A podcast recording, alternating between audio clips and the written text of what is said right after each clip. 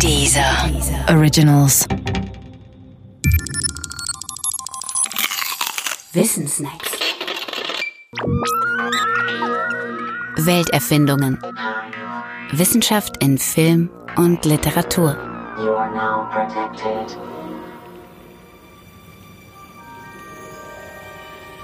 DNA im Jurassic Park. Im Film Jurassic Park geht es um lebende Dinosaurier in einem Saurierpark der Gegenwart. Da die Saurier bekanntermaßen ausgestorben sind, lautet deshalb das erste Problem, das im Film gelöst werden musste. Wie könnten wir uns heutzutage einigermaßen glaubhaft Saurier beschaffen? Dieses Beschaffungsproblem löst der Film mit einer genialen Idee.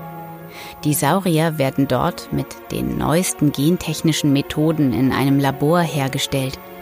Und zwar aus echter Saurier-DNA. Diese echte Saurier-DNA befindet sich in einer besonderen Mücke.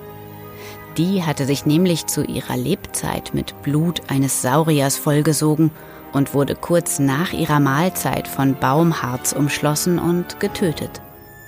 Im Baumharz konserviert trat sie dann als tote Mücke ihre lange Reise in die Gegenwart an, wo man sie schließlich fand, als Mücke in einem Bernstein. So jedenfalls der Plot. Jeder, der den Film anschaut, fragt sich natürlich, geht das wirklich? Könnte das funktionieren? Und wie wahrscheinlich ist es, dass es tatsächlich funktioniert? Was wir wirklich besitzen, das sind Bernsteine mit eingeschlossenen Insekten die zur Zeit ihres Ablebens gerade Saurierblut genascht hatten. Zum Beispiel eine Saurierzecke.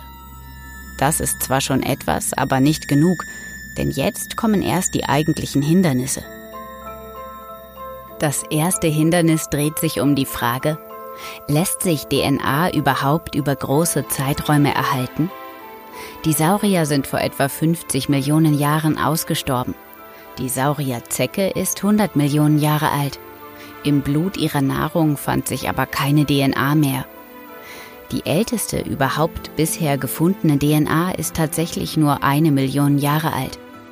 Die DNA ist ein Riesenmolekül und Riesenmoleküle zerfallen durch äußere Einwirkung leicht.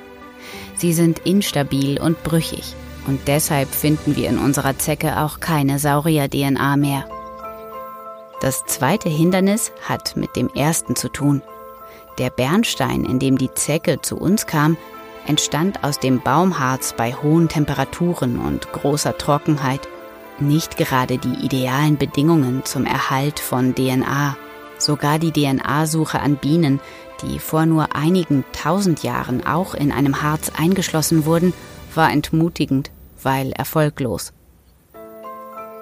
Das dritte Hindernis besteht darin, dass es mit DNA alleine nicht getan ist. Was wir im günstigsten Fall finden könnten, das wären einzelne DNA-Fragmente, die wir dann puzzelartig zusammenbauen müssten. Eine Arbeit, die nicht zu leisten ist. Das vierte Hindernis besteht in der Umgebung, die man braucht, um aus dem Erbgut einen Saurier wachsen zu lassen, dem Ei. Das haben wir auch nicht. Das Ei ist aber notwendig, da nur Erbgut und Ei so aufeinander abgestimmt sind, dass am Ende ein Saurierbaby herauskommt.